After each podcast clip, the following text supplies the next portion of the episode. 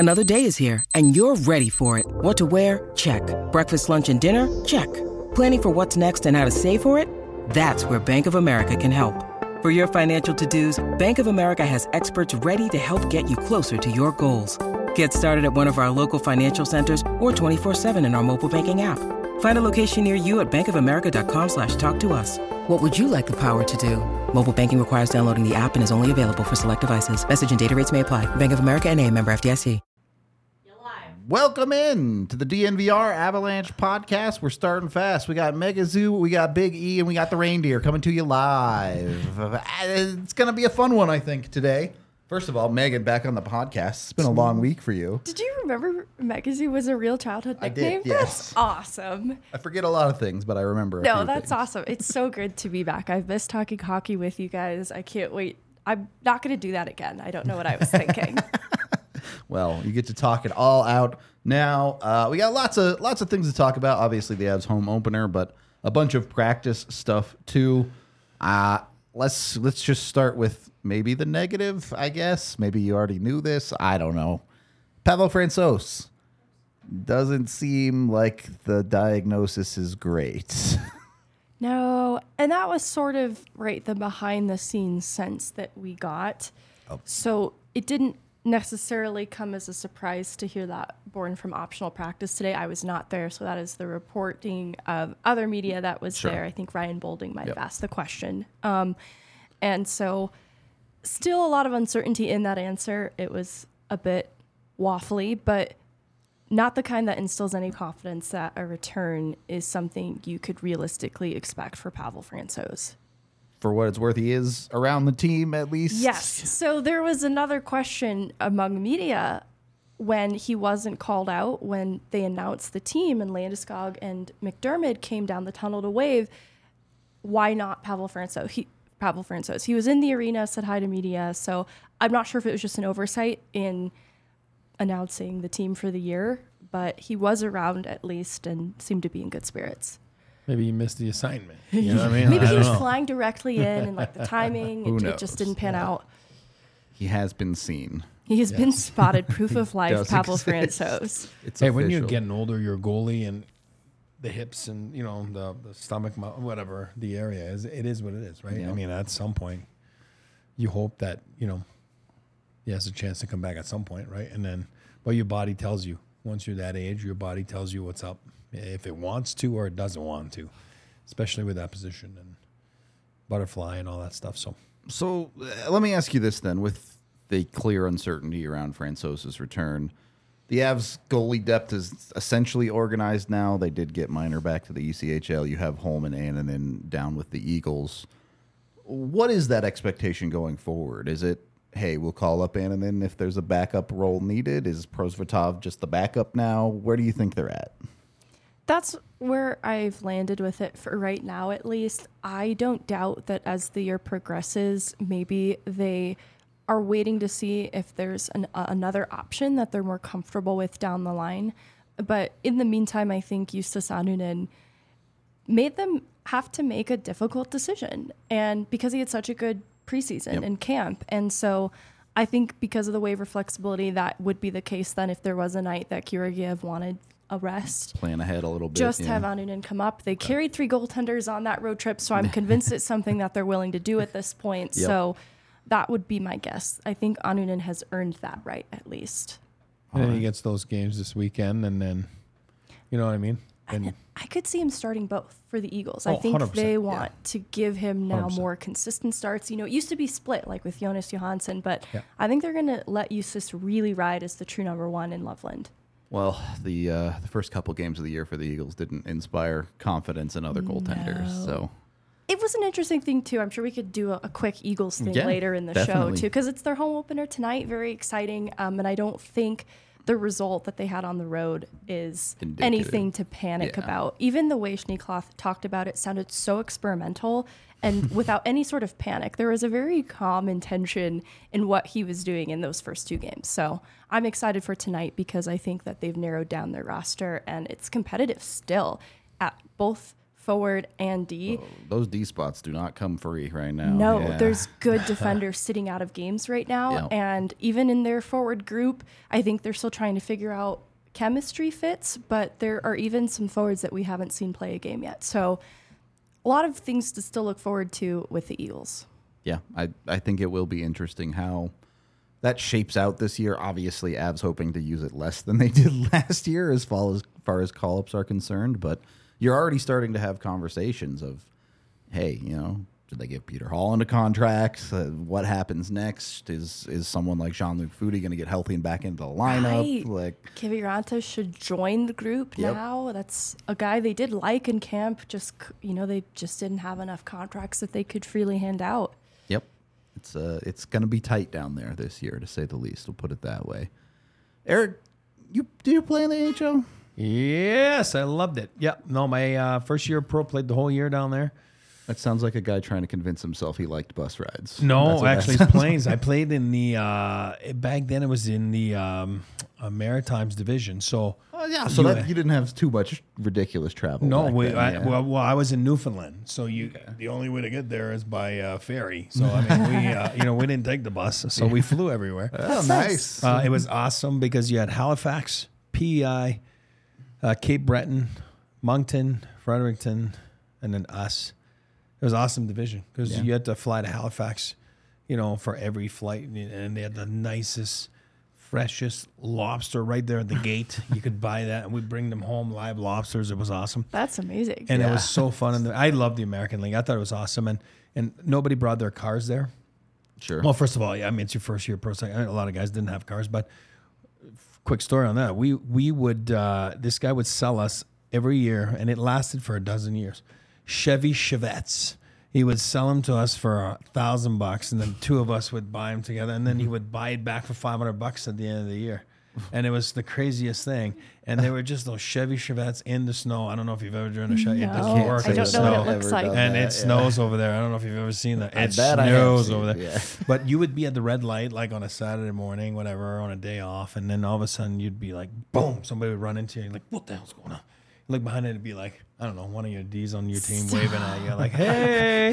So we roller derby around town with Chevettes. It was so fun. I love the American League. It was the greatest. You know? It was fun. That's incredible. No, I was there. Yeah, and then my next year I was there maybe half the year. So played like a year and a half. I think it's so crucial. This is excellent. Yeah, here you go, Chevy Chevettes. Yes, it was so fun. Like a Lada almost. Yeah. But they're not good in the snow. I believe it. I believe that just by looking at it. It was so fun. It was fun. But the American League, you're so tight. Guys are usually younger, and you know you spend a lot of time at delayed flights at the airports. And like I said, it's different. It's fun. I think it's important for the development of a lot of guys. And I'm a big American AHL guy. So unless you're, I call that. What do you call them? Silver spoons. You know what I mean? Like first rounders. And you know what I mean? They get, I think you need to get down there and learn to be a pro, learn to be a teammate. Even most first rounders. Like, no, I know. I'm just saying. Unless you're like top 5 pick or something. So we used to give it to guys like Denmarsh back then that he was a silver spooner. You know what I mean? Even like, some of us. Even Mikko went down. Yeah, I think it's huge. I think it's awesome. I think it's absolutely awesome to go in the American League and play and learn, Learning, as we saw last night for some guys for the Blackhawks, it's learning on the go in the NHL is tough. It's a tough league. It's not forgiving. Well, especially if the physical maturity isn't there yet. Yeah. That's right. You kind of want a stage where it is a little bit, like Greg Cronin described it as a lab down there. There's just a lot of experimenting that's going on. That's it. In the name of development, and it's helpful to have a little less pressure on that stage to work out the mistakes, make those mistakes. So we got scientist Schneeks down there. Scientist Schneeks. Magnified, he's concocting an experiment in his laboratory. Magnified your mistakes, you know what I mean? So it's easy. It's just easier. It's expected, too. Like, that was sort of Schneekliff's attitude is, I'm less worried about what the Griffins are doing this weekend, actually, and I'm just focused on the Eagles. Yep. And it's almost like, we don't even, I'm sure they pre-scouted it. I'm sure they watched film at Jared Bednar, but it was more so he's just focused on what his group's doing. And I think that's excellent. Well, I know you talked to one of the successful AHL experiments of recent times in Logan O'Connor. What's his secret sauce to being a penalty kill magician? just being the most magnificent teammate and professional possible. No. Is he a good guy, right? Let me tell you about Logan O'Connor. Megan thinks he's a good guy. Just one of the nicest guys in the room. There you go, product of DU, character.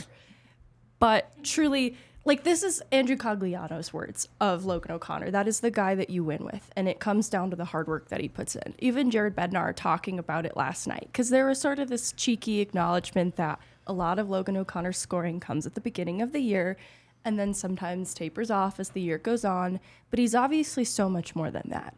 And I think that each year he takes so much ownership of everything he does in his individual game, but seeing him talking to Ivan about the penalty kill, bringing him over to the whiteboard and showing him the Avs penalty kill, giving him hands-on teaching, and then hearing Bednar talk about the success of the PK has been Andrew Cogliano and Logan O'Connor taking ownership of it and sort of leading by example how it's supposed to be executed. Because even in recent seasons, last year, the start of it, Logan O'Connor's a returning player and the penalty kill is struggling a bit. And I think the difference is him maturing as a player. He was already mature. He's just taking more ownership of how his voice can lead in that room. Yeah. And in this case, it's leading through what he is providing to the team especially. Like, he's not going to be the scoring threat come game 82. Actually, I don't want to limit him. Maybe he will be. But he is going to be the penalty kill specialist by game 82. Yeah. He's going to continue to be that. And it's his consistency that allows him to have the success that he does and his work ethic. And it's contagious and necessary if you want to fit in Colorado. Yep. He knows his role, and he does it perfectly. And I remember talking to him a few years back and in a different setting, not even at the rink. And I walked away from there. I'm like, you know what? He knows what he wants. I think he knows what he is. And I think he'll deliver it. And he's been delivering that. And I think knowing what you are is the most important thing. You know what I mean? There's no identity crisis with him. He knows exactly what he is. Yeah. He knows exactly what he brings. And then whenever he, steps out of it, I think his game suffers a little bit. You know what I mean? I think last year he was put in situations where that's not what he is. Yeah. You know what I mean? And again, I go back to my line again. I'll just say it again so Tiff can be happy about it. But, when a rusher tries to become when a crusher tries to become a rusher, mm-hmm. he often becomes an usher, right? And that's, he gets it. He gets it. And that's his style of play, and that's what he needs to do. And I thought it was awesome what he did to Cogliano, and I'm glad you think he's a nice guy, because he is, Yeah, great dude. Really good at scoring shorthanded goals so far this year. So I love that, too, because it's a willingness to be more than maybe is necessary at 5-on-5 when the moment calls for it. And he really steps up in those moments, even though throughout regular gameplay that might not be the guy that he is. He seizes the opportunity when it comes, and I can really appreciate that. And I think he's figuring out that just simply wristing it is the move to do. No backhand. Fun fact here, LOC has more shorthanded goals than 9 teams in the NHL have power play goals right now. So I heard you say that on your... Yeah, wanted to reiterate that one because that's a... No, but when you said that, I was like, wow, that's stat. Cool. Yeah. Very much early season weirdness with statistics there. But still, LOC taking care of his business right there. Continuing down kind of this Avalanche locker room, you had the chance to be in it on opening night. You were there for morning skate as well. They're 4-0. Does it feel like they're 4-0 when you're talking to them? No, particularly looking at morning skate. Because in the postgame, there were definitely happy players in the room. And I caught wind of a different game win song. But I had no idea what it was. So I feel like I need to Shazam it and get there quick. Because they cut the music when media comes, so you don't get a lot of opportunity. So it sounded different. Even in its tone, though, it wasn't a hype song. It was a little bit slower, but still happy. So anyways, I don't know if that captures the mood a little bit because that was the mood. It's the party in USA? It should be. That would be such a good win song. That's a great win song. At morning skate, though, it was very businesslike. Yeah. I loved Nathan McKinnon's take that it's just game 4, and I don't think that is to dunk on the home crowd enjoying it as the home opener, because it has significance to everyone in Ball Arena. But to the team, it's just another game to win and to do their best and to improve, because there was a dissatisfaction from, I talked to LOC, Cogs, and McKinnon and McCarr, and there was a dissatisfaction that there were things to improve on from the 3-0 road trip coming into the home opener. And so I think that captures the attitude around the room. It's very serious. And Tatar actually post-game kind of acknowledged, like, everybody here takes things very seriously, but it is also fun playing hockey the way that Colorado likes to play hockey. Yep. There's still fun being had, but it is in being really good at what they do is how they have fun.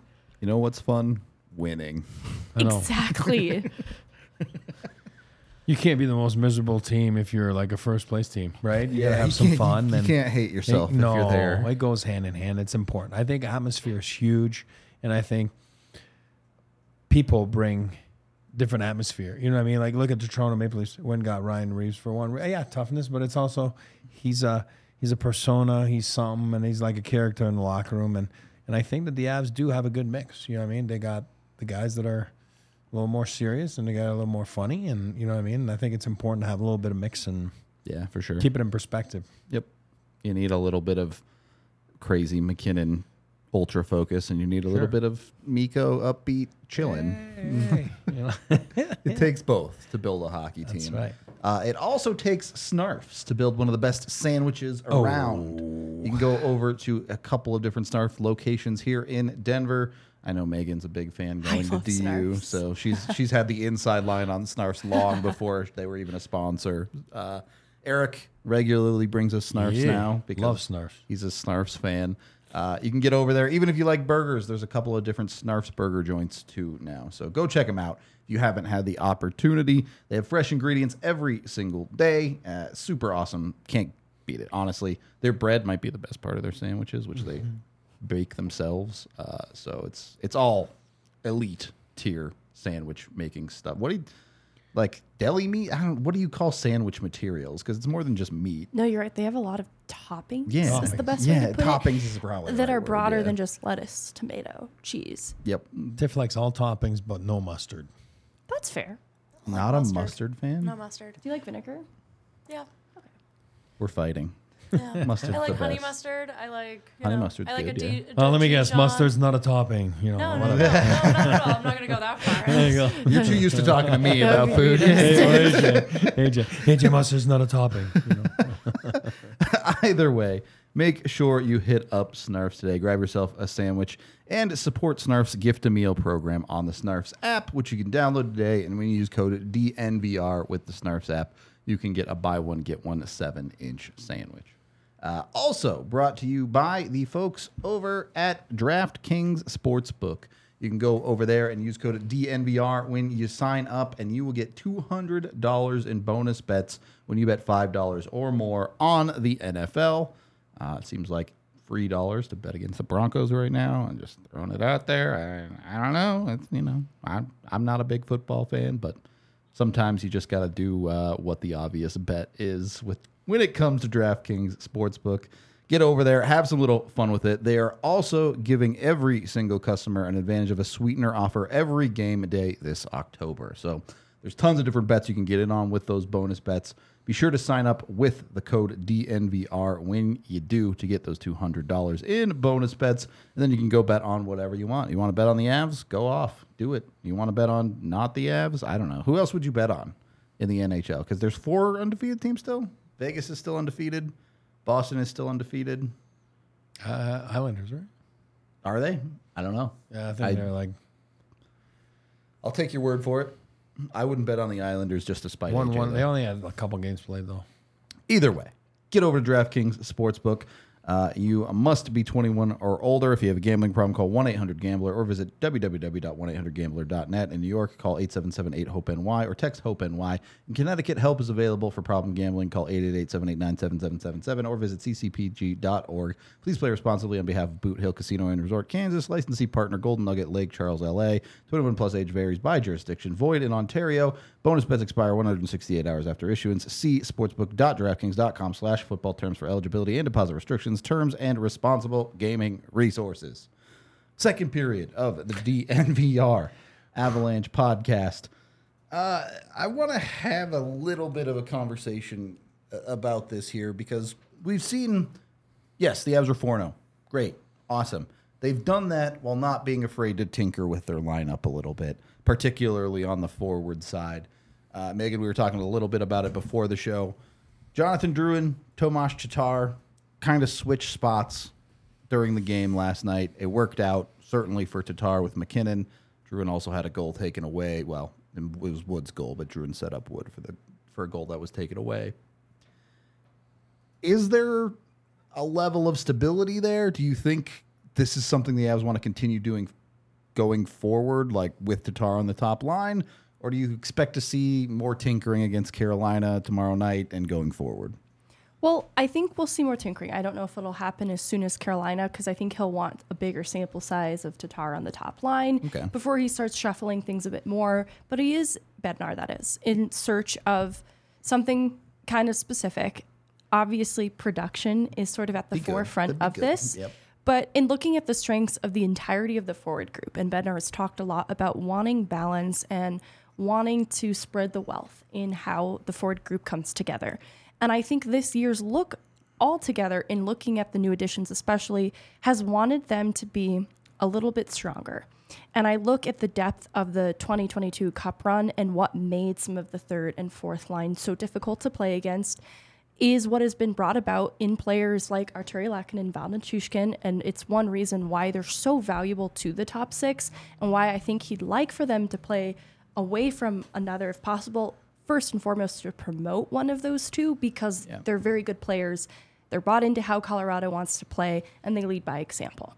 And then looking at how this has sort of been spread throughout the lineup, I think he wants that type of willingness to retrieve pucks, be hard in puck battles, because I think so much of how they want their identity to look is going to play out inches from the boards. They want the Miles Wood who is going to punish guys in the dangerous area just to retrieve pucks. And I think that's going to sustain better possession in the offensive zone. That's going to allow for the playmaking to happen because they've established themselves. And that's then where the skill upside of a Tatar can come into play on a specific line. A Druin, that's where their strengths are going to be as players, but it has to be spread out a little bit. Yeah. And as it stands, Tatar's skill upside has been playing middle top six roles. That's sort of been true of even where he's coming from last year. Yep. So he sort of earned this look. And there was a happiness in Tatar post-game that he finally got this chance. So I don't want to make excuses for Juwan specifically, but I don't even view it so much as a demotion. But let's see if we can get these guys to play to their strengths by refreshing things just a little bit. And I think that's a strength of the forward group on the whole, that I think tinkering will happen throughout the season because there's a lot of similarities in how he wants each line to play. Obviously, the output's going to look a little different, like the top line's definitely going to score more than the fourth line. Yeah. But these demands and what he's looking for on the whole within each line are going to be kind of similar. I look at it like a pyramid. And so for that reason, I think the Blendnar is going to remain pretty true through much of this season. I like it. Because he wants to play to everyone's strengths. He wants to spread the wealth around. And that's why I think Tatar, who has skill upside that I think is maybe more conventional, just needed a refresh because it just wasn't quite clicking yet with Wood and Colton. And then we see the immediate success with Duran there, that creativity that he brings might be just what a Wood and a Colton need to step outside the box a little bit. Like, I noticed them striving for tip-in goals then after that moment, almost as if in search of the one that God called back. And not just that line, everybody. There was so much more traffic at the net front that I think it gave them a little bit of a boost, even though it got taken back. I know that was a really long-winded answer, but I think the takeaway is their strength as a team right now is they can afford to move guys around at will because they're very versatile, and they each have different strengths, and there's a lot of new additions, so it's worth giving everybody a fair look. And then to add to that, not because it was short, but I'm kidding. To the Blendnar, I'm kidding. No, but if you listen to him yesterday morning, he was talking about how they viewed, for example, Seattle as a slimy, greasy team, you know, and he's okay, now we're going to put Val or Lecky, right? And then So tomorrow you got Carolina coming in. I don't know how the coaching staff of the Avs view Carolina. I mean, we might view it in a different way that they view it, but maybe he views them as a greasy team as well. I think they're going to lock it down tomorrow, by the way, Carolina. It's been a track meet every game they played in right now, but you know, maybe does he go back to, you know, I don't know. Maybe he goes back to the Val or Leckie on the first line then, because he knows it works. Like he said yesterday, he goes, I know that works. You know what I mean? But it's nice to see all the other combos. But I think I saw something yesterday in McKinnon when he, you know, I know I'm not reading too much into it, but you know some people's reactions. And he looks at the Tatar and he's like, you know, hey, it's a 4-0 goal. Yep. It's not, you know, and he points out and he's like, oh, I like that. You gave me the puck. I like that. I like him. You know what I mean? And so that's just a little thing I saw. I'm not saying that that's what he meant. I might be reading way too much into it, but like you just said, there's a lot of options, and it's awesome. It's a great problem. To continue the blender analogy a little bit, when you look at that blender, it's got titanium blades that are McKinnon and Rantanen, and then I would even throw Nichushkin into that pile as well, and maybe even Lehkonen. And so you have these four pieces in your top six that it's, hey, you can rely on these guys. You can put these guys with anyone. Right. And then it's filling out those other pieces is where the blending really comes together. And, you know, obviously you can separate Mac and Mikko. You can put them together. You can do a million different things. Yeah. But that's the unique properties of a blender, I guess. The answer to will it blend for the Avs is almost always yes because of those core pieces. But it's a little different than January last year when it was really dry in that blender. Yeah. I mean, it was a lot of ingredients in there. It was dry. You were blending like bananas, and there was nothing else, right? I mean, it was raw like, bananas. Right, ingredients great, that didn't complement one another. Yeah, just like, right, because you ran out of that one thing, so you had to call up that other thing. Yeah. And again, no offense to the guys. Some guys were not ready for that. They weren't ready, just like you saw some guys yesterday in the Blackhawks not ready for that league. You know what I mean? Like some good – I'm not talking about Bedard. I'm talking about Korchinski. Other guys. Yeah, exactly. You know, guys like that, which would benefit from – having a Chevette in the minors and spending a little bit of time down there. You know? I don't think the kids these days want a Chevette. Yeah. Not I'm old. I did want to talk about this, though, and the potential for Colorado to improve. Megan, you were talking about it. They feel like there's a lot of things they can improve on. Where do you start with Colorado at 4-0? How do you get better from here? It's interesting because the way the games have been won have been a little bit different from each other. Talking about versatility again, they had to find slightly different ways to win, but it came down to the parts of their game that weren't at its best came down to execution. And I think that's a matter of timing, and players getting more acquainted with one another, because it would be things, honestly, too, like the Avs, other than Seattle, their greatest enemy in a game was themselves, and it was execution. You know, when passes weren't connecting and reads just were not correct or not the best available option, that's who they were hurting. They were just kind of shooting themselves in the foot. And it wasn't something they couldn't come back from, because the stars at the top of it all, who've been familiar with the way that Colorado wants to play, paper over it. So this isn't me coming down hard on them critically. It's an execution thing. But Seattle is an interesting game to refer back to, because they have figured out where Colorado's strength is as a team, and this is something they're going to want to be cognizant of, because the league is also going to be aware of this. They had a Seattle playoff series to also look at how this style of shutting Colorado down is pretty effective, at least now through that series and the Seattle game, and it's stopping their speed in the middle of the ice.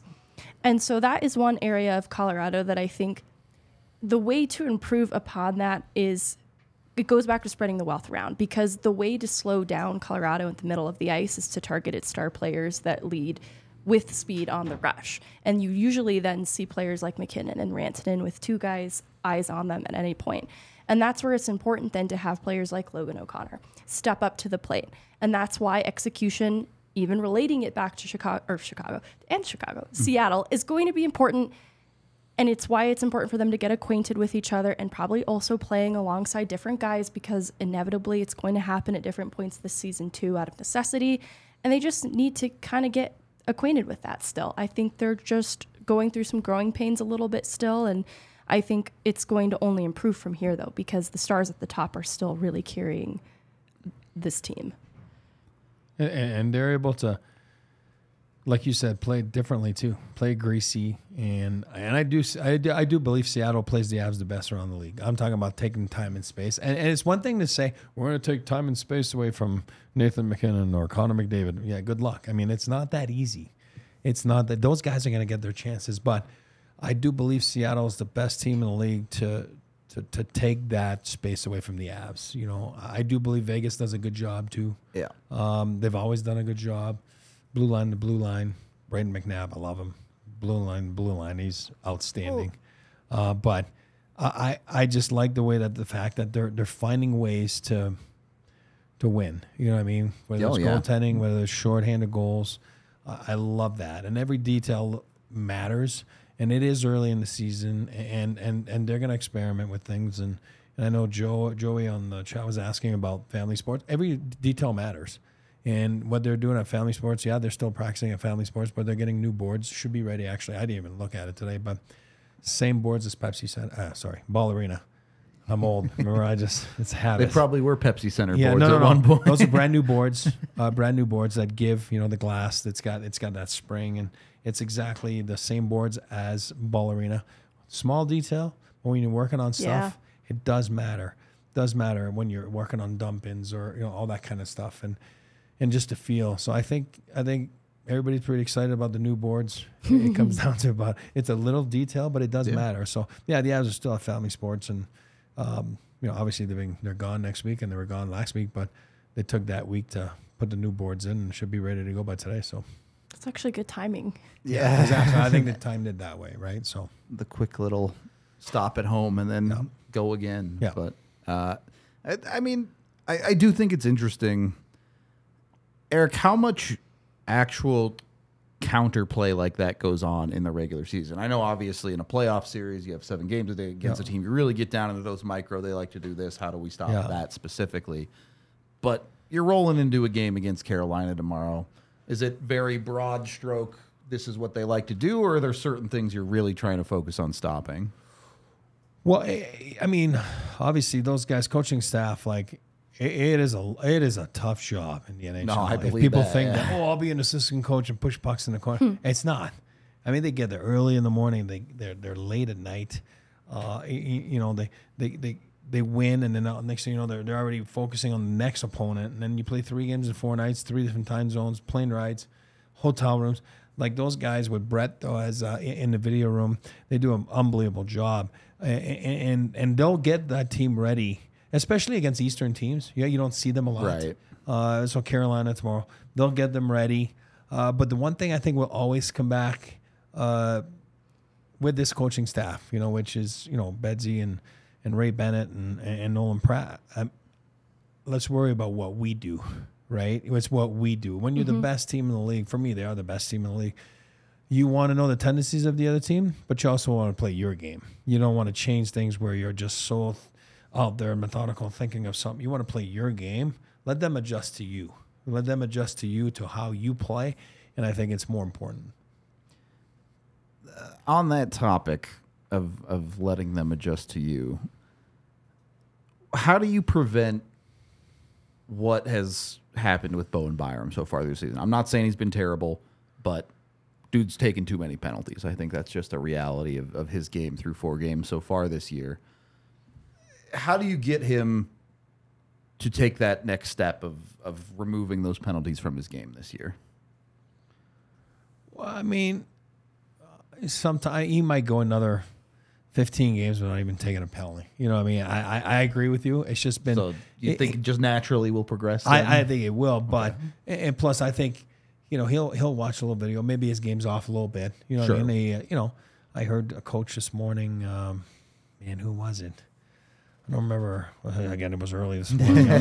You didn't sleep radio. Much. It wasn't a coach in town here. I'm talking about around the league, and saying like, yeah, I mean, it's only 4 games, and a lot of our guys haven't found their games yet. You know, so Bo might fall in that category so far. Maybe he hasn't found his legs, his game yet, through 4 games. Do I believe in Bo Byram? Absolutely. Do I think he's going to be outstanding? Yeah, and he might go another 15, 16 games without taking a penalty. You know what I mean? So I think sometimes just he knows he took a couple bad ones, and usually doesn't. You know what I mean? So it's not something that's of his character. But, you know, the good thing is it didn't cost the Avs anything, right? Yeah, you know what I mean? Obviously, and, they're 4-0. That's so right. And that's what you do. You pick up each other, you know what I mean? And maybe it's talked in the room sometimes, hey, Megan, stop taking penalties, you know what I mean? And then we're going to kill it, but you're going to stop, right? And the pressure from your peers sometimes is a little bit even more stronger than the pressure from your coaches. And I'm talking about peer pressure is very, very big in the locker room, and especially in a championship culture. But I do believe Bo's going to be fine. He just needs to, you know, dig deeper a little bit on his game right now. And then all of a sudden you make a big play and you feel good about yourself. Yeah. And it's like a goal scorer that doesn't score. You know, it's just like, oh, my God. You saw Tage Thompson last night in Buffalo. Hasn't scored a goal. Then he scores. You think it's like, he's like, you know what I mean? Like the pressure is high when you get paid a lot of money. You get paid to produce. So for guys like that, it's very important. When it comes down to game plan and or board and everything, you can do all you want. You can be all prepared, but if the execution isn't there, it's tough. You know what I mean? So execution is huge. You could have the best game plan in the world, and you're all ready for the game, and you go out there and you can't make a 2-foot pass, then everything goes down the drain, right? And that's where I think the Avalanche have been awesome. Is they're one of the best teams at executing. You know, not only game plans but plays on the ice, simple plays. Yep. Sometimes with Byram, I wonder if looking ahead at the full runway of a potential healthy season where he can play 82 or close to it, if there's some pressure that he's putting on himself that has sort of, he needs to just get right a little bit mentally, because I even think the penalties, some of which I would probably scrub from his record because I think the calls were a little bit flimsy. And so I think that is also a recency bias. Like, I don't think this is going to be Bo Byram all year. I think that he's also shaking off a little bit of rust and trying to step into the player that he knows he is, but needs to realize in actuality now, because we haven't even seen the strengths of his game yet. And I think that the penalties have sort of taken from that. It's almost acted as a distraction, and he might even be gripping his stick a little too tightly because he's in this cycle of wanting to be that guy right now. Yep. And it's just a matter, I think, of reevaluating what that pressure should look like, channeling it into something productive.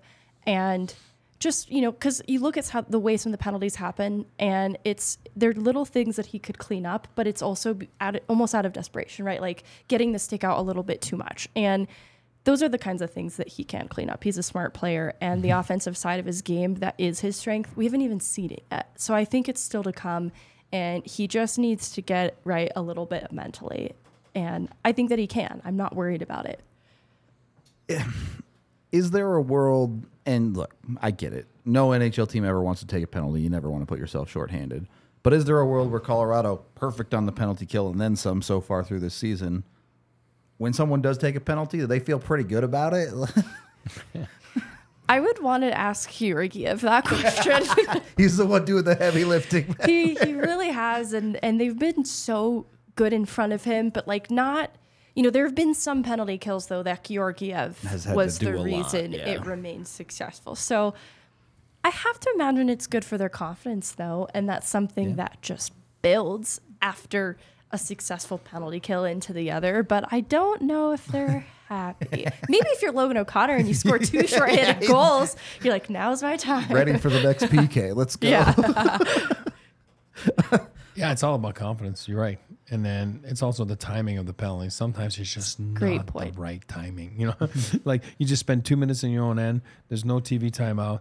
And then you're the goalie. You're tired. You're like, you don't have time to breathe. And the next thing you know, it's 5-on-4, and it's a shooting power play. And then you're like, oh, my God. And then the puck's in your net, right? The timing of penalties sometimes is what dictates, you know, what's going to happen if the puck goes in or not. Okay. On that note, you want to take less penalties, maybe take a book out of soccer's book and learn how to dive and get calls. Look, they call it dive grass for a reason. That's all I'm saying. But if you actually enjoy soccer like we do here at DNVR, you want to go check out our Rapid show as their season is, I think they played last night, right? So it's officially over now, but you can check out our Rapids post-game and postseason show coming from Mitch, Yaya, and Dwayne. They do great work over there through what was a tough season for the Rapids. But there's a lot of awesome storylines going on for real right now in the MLS. Obviously, Messi has been a great storyline that everyone has been talking about. So if you want to hear more about that side of Denver sports, highly recommend you guys go check out The Rapid Show right here on this YouTube channel. You can get access to it. So be sure to like and subscribe here. And then we're also brought to you by MSU Denver. You can turn your goals into greatness at MSU Denver by taking courses both online and in person. However you want to structure your schedule, you can do that with MSU. With over 90-plus majors, you can even kind of create your own curriculum if you're looking for something specific. So get in on it. I know Tiff went there for a while, did her degree out there. I did. Was it a fun time, Tiff? Yeah, I liked it. I actually liked it a lot more than like standard university. So I did the whole thing. I did regular university for a year. Wasn't really for me. Did community college. Hated that it felt exactly like high school. And then I took a little bit of time off. And, yeah, I went to MSU. It was nice to just walk around and be downtown and kind of just always be in the thick of it at all times. There you go. So jump on it. You can start or restart your college education over at MSU Denver. Spring 2024 applications are currently open. Get in on it. Get in on those 90-plus majors and create your own career and turn your dreams into a reality with MSU Denver. Head over to msudenver.edu to learn more today. Third period of the DNVR Avalanche podcast. I don't want to come across as arrogant or lording over the Central Division, but we're 4 games into the season, and Colorado has already created a 4-point gap on some of the teams in the Central. I'm curious where you guys give the credit here. Is this a, hey, the Avs are this good, and they're going to dominate this division? Or is this a, hey, the Central Division isn't that good this year? Do you want it? I'll go first. I'll let you think. I do a little bit of both, right? I do believe the Avs are that good. I especially now after some real games, right? You know what I mean? On a tough road trip, so to speak. I mean, whatever. Nice road trip. Yeah.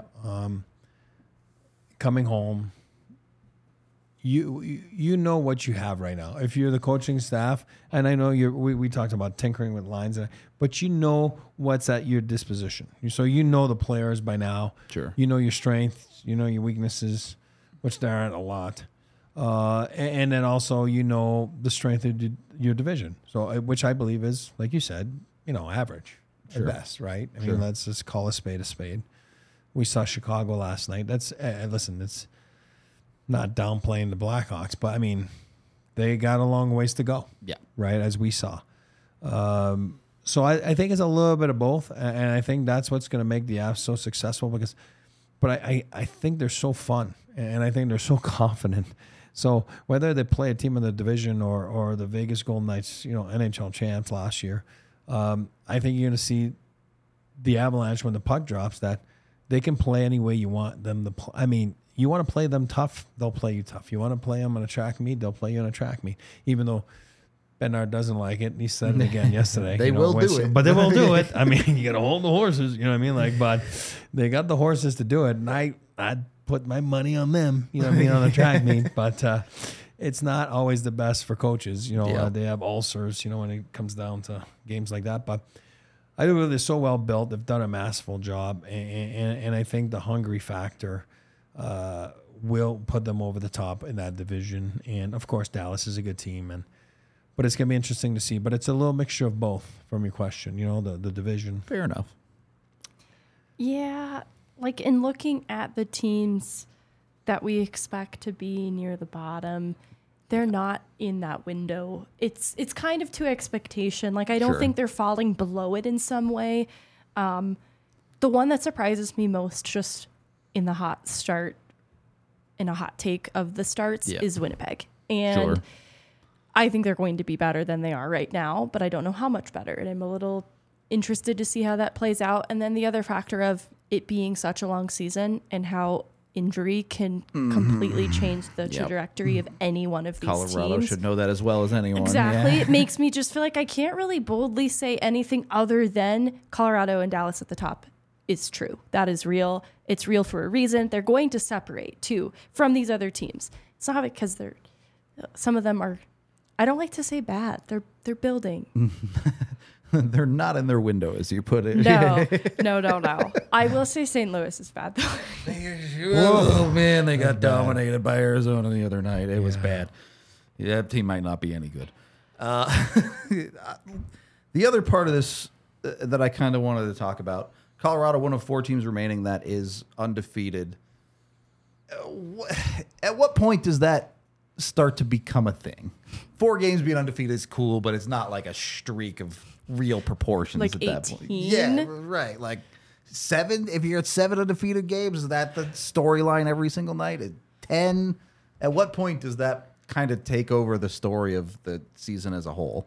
What was their home record? Was it like 18 consecutive wins? Is that what I'm getting that number from? It was some outrageous number. It was, that's when I... 2 years ago, Yeah.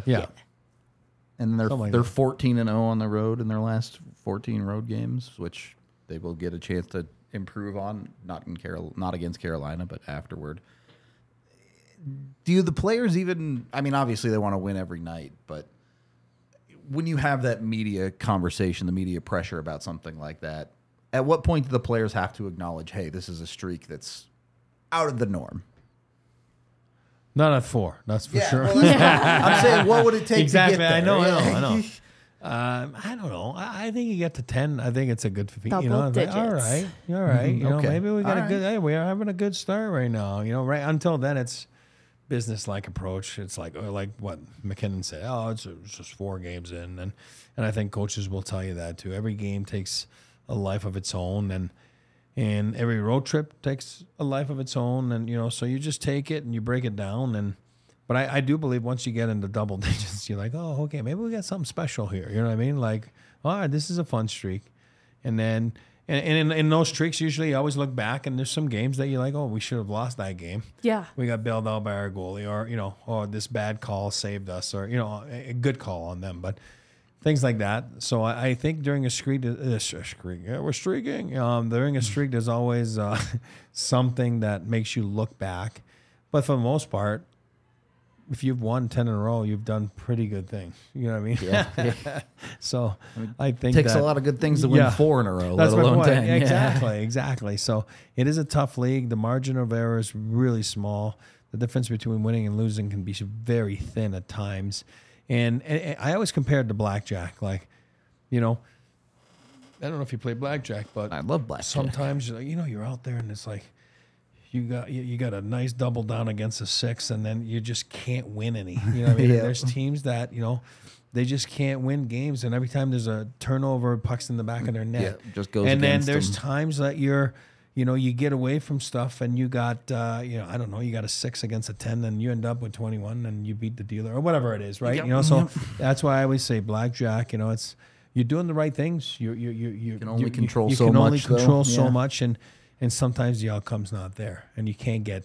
And I think that's where veteran leadership, not just as players but as coaches, you know what I mean? That you know. Sure, you win 7, 8 out in a row, and then you lose 1, and then all hell breaks loose. You lose track of you just lost 1 out of 9. Yep. And if you do that, you're going to finish first in the NHL. Yep. So let's just relax here. Let's breathe a little bit. You're the best hockey team of all time. If you win 9 that's out of 10. Point. You know what I mean? Like, it's like, really? You know what I mean? So I think it comes from leadership at the top, you know, from the as management to the coaches to the players. And I do believe all 3 are in sync, and that's what's going to make them really dangerous again this year. I think with the Avs, too, they almost have to up the ante of like how they measure their wins, because I think it's such an expectation that they're going to win. Yeah, that's right. And it's a standard, and it's almost an unshakable one. Like, even if they were to lose a game, I don't think it would bother them. I think they would find it to feel weird to them and need to immediately address that. Like, oh, that did not feel natural. Don't like that. Right. I need to get back to myself again, because that's just their standard. Their natural state of being is winning. And so that's why I think, like Eric talked about, how they win is how they start to add the value to the win. Like, sure. Was Georgiev a net, or did Prosvetov get a start and win that game for us? Yeah. That would, I think, be something they get excited around, that win specifically. Was McKinnon in the lineup? Maybe they had to do a night without him for some reason, and they win. They pull it out. That's right. Guys like Miles Wood finally score, because you saw how excited everybody on the ice was when they thought that happened. Yeah. Those are the kinds of things that I think are going to make the wins carry more weight for the team because it's just so natural to them as it is. Oh, McKinnon scored 2 goals again. All right, I guess we win. It's just that easy. It's that slow song in the locker room. I'm kidding. It's not that slow. I hope it's like super slow. Slow dancing in the locker room after he wins. Yeah, let's go. Come on. Party in the USA. I think it should be party. You did mention Colorado Eagles home opener tonight. First of all, you can say whatever you want about it, but I also am curious, has a call-up order emerged in your mind? No. Okay. I didn't think so. It's a little built from camp at this point, sure, but nothing from the first 2 games added any new information. Players look different on that stage in the American League level. The pace of play, I really like Jason Polin. Yep. Preseason and Vegas showcase, the little bit that we saw of him. But then on the American League stage, I feel like he still needs to find a way to be really visible there. Sure. And that's just through 2 games. I'm not going to be dramatic and say that he's disappeared. Same for Oscar Olsson. I think that's kind of the big thing I'm looking for in tonight when they're in front of their home crowd is how some of these players, Pavel included, who really missed a lot of opportunity to show what he was made of in preseason. Yep. This is his opportunity to do it because that is word that gets back to Bednar, right? Yep. It's a lot of need for these guys to separate themselves from their peers, and that's what I need to see to really help me establish that pecking order. Because if I was forced to do it now, it would be the vets. I would say Peter Holland, I have some trust in. Brad Hunt, I have some trust in. Yep. But the young guys haven't done enough yet, and it's 2 games in for me to put them at the top of the depth chart. But the biggest thing you can do at the American League level when you're young or a rookie or whatever you want to call that, and it's the toughest thing to do, is consistency. Yeah. It's a big word, and it's the toughest thing to do. And you can say, wow, let's say take this week. They had their first couple of games on the road last weekend, and then they have a couple of good practices, and all of a sudden, whoop, there's a little dip in your practice, and because you're not used to, full throttle every day, you know what I mean? So all of a sudden, that's what you have to learn, because you got to remember, you want to be the first call-up? What have you done for me lately? They don't care that you had a great week last week. It's absolutely true. Right now, it's what have you done for me lately? And if it's a practice, then it's a practice. And this is by the way, we have Megan and, Megan and Rudo, not the opposite, but they're 2 left wingers and left shots, and they like to kill penalties. Well, guess what? Who's had the best practices the last couple of days? Because that's what you have to look, back to. They don't care what you did 3 weeks ago. They don't care what you did in camp. Of course, you leave an impression in camp, but definitely not me. It was always a bad practicer. It was Megan for sure. But you know what I mean. So you have to show on a daily basis that you're getting there consistently, right, with your play, your effort, your preparation. And it's hard. It's hard to be a pro. Like I said earlier, I was messing around with the Chevettes, but that's the fun part of the game. But you know what I mean? It's tough because you're in the minors, and you want to be at the top. And the easiest thing to do is to look at those games last night and go, oh, I'm just as good as this guy, or I'm just as good as that guy, right? You can't worry about that. You can control only the controllables. And what you can do is, am I the hardest working guy at practice today for the Eagles? Am I the most consistent guy? And that's what you can do. And that's what you need to do. Once the guys, it gets in their heads, all of a sudden your play shows it. Next thing you know, you're a call-up and you never look back. You know what I mean? It's one thing to be a call-up for a day or two. Compared to sticking. Yeah, that's right. The cup of coffee. That's right. I love to hear you don't want to just go up for a cup of coffee. I want to acknowledge, too, Holland is on an AHL contract, so he wouldn't actually get called up. Yeah. If Chris Wagner were healthy, Riley Tufte is there. Yeah. I think that's Tufte didn't actually get to be in those games, but that would probably be who's there. But Caleb Jones comes up in the chat, and I wanted to talk about him because he is new to Colorado. He's new then to the systems and the way in which they like to play. Yep. And I thought he had a good opening weekend, and that is jumping in newly and learning some of these things newly. I think that even just the flashes of the way I see he likes to play would complement the way that Eagles or Avs like to play. So I'm high on Jones, and I think it's just a matter of time before he gets a look. He would, because of his NHL experience, I do view him as a little more pro-ready. than some of the younger guys. He's a young guy himself, so he's not like in the vet category the same way Brad Hunt is, but I do think he'll get NHL games at some point. And I'm excited to see him just get more comfortable with Colorado. 100% you're going to see him. 100%. But I think it's a long year. A super interesting first test for Schneekloth there with Caleb Jones a little bit as head coach of that team now in kind of the Avalanche silo of systems and play. Pretty much everyone else on that team was at training camp, has gone through the paces of what it's like to play for the Avalanche systems. With Jones, that's a, hey, I got to teach this guy on the fly.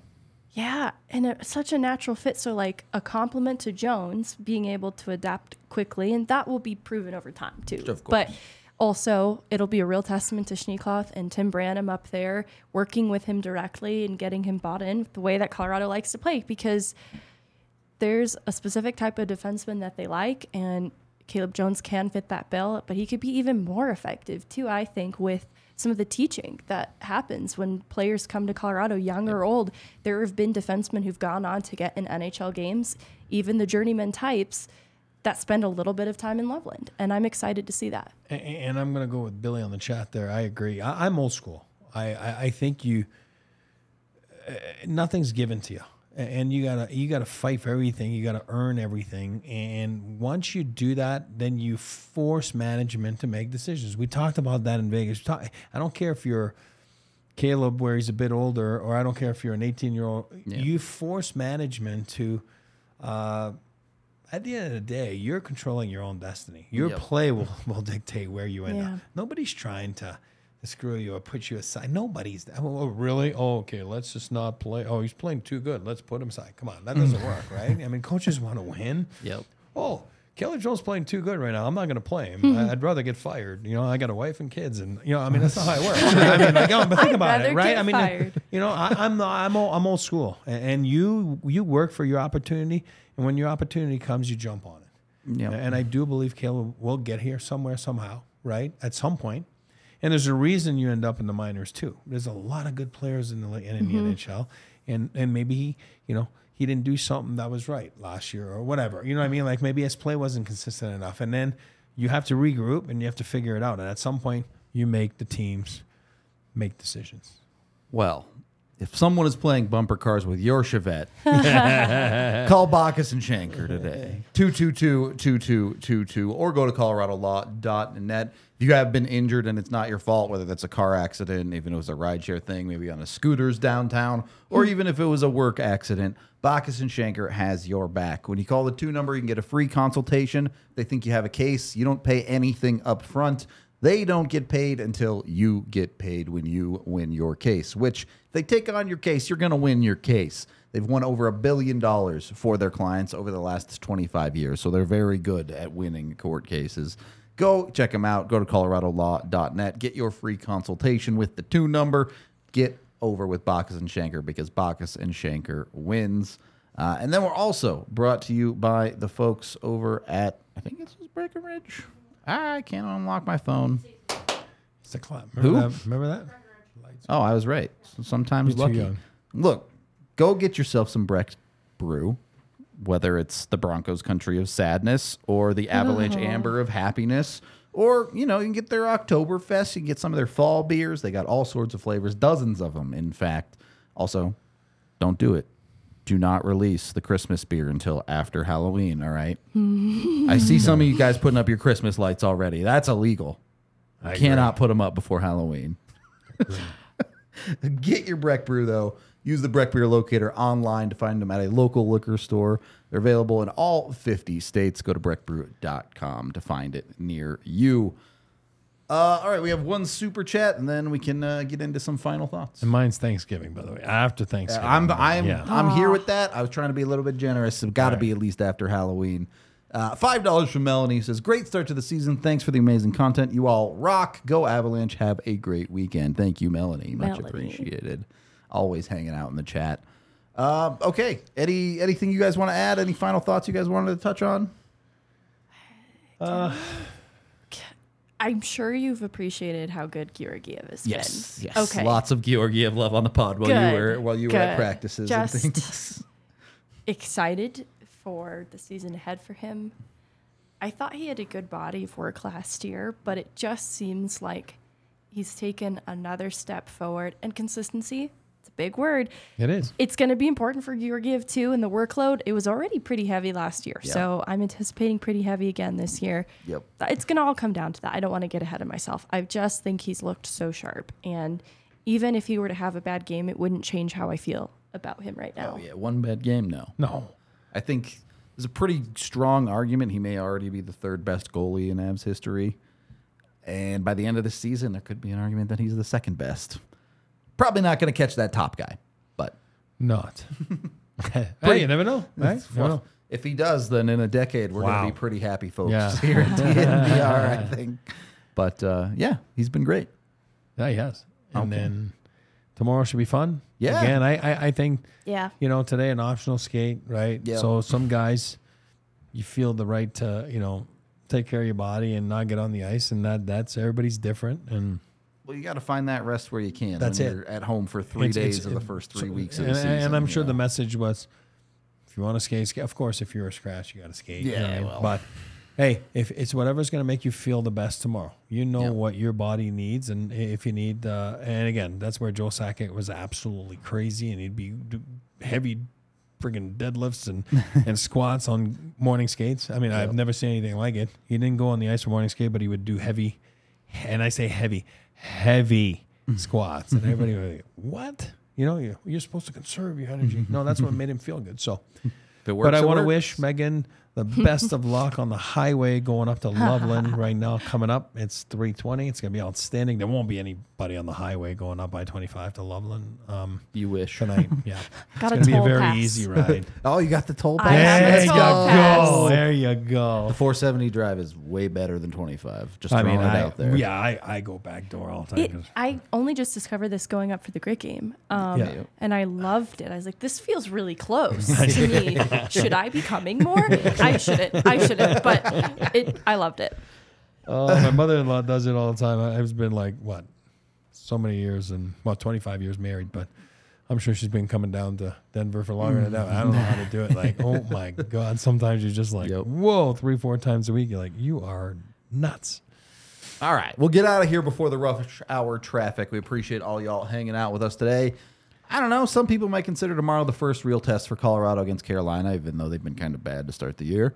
Either way, we will be live pregame, watch along, postgame, all that goodness for you tomorrow. So tune in. We appreciate y'all. Check out thednvr.com, all of Megan's stuff, all of AJ's stuff, all of Eric's stuff here on the pod too. So like, subscribe, do all that. We love you. Goodbye.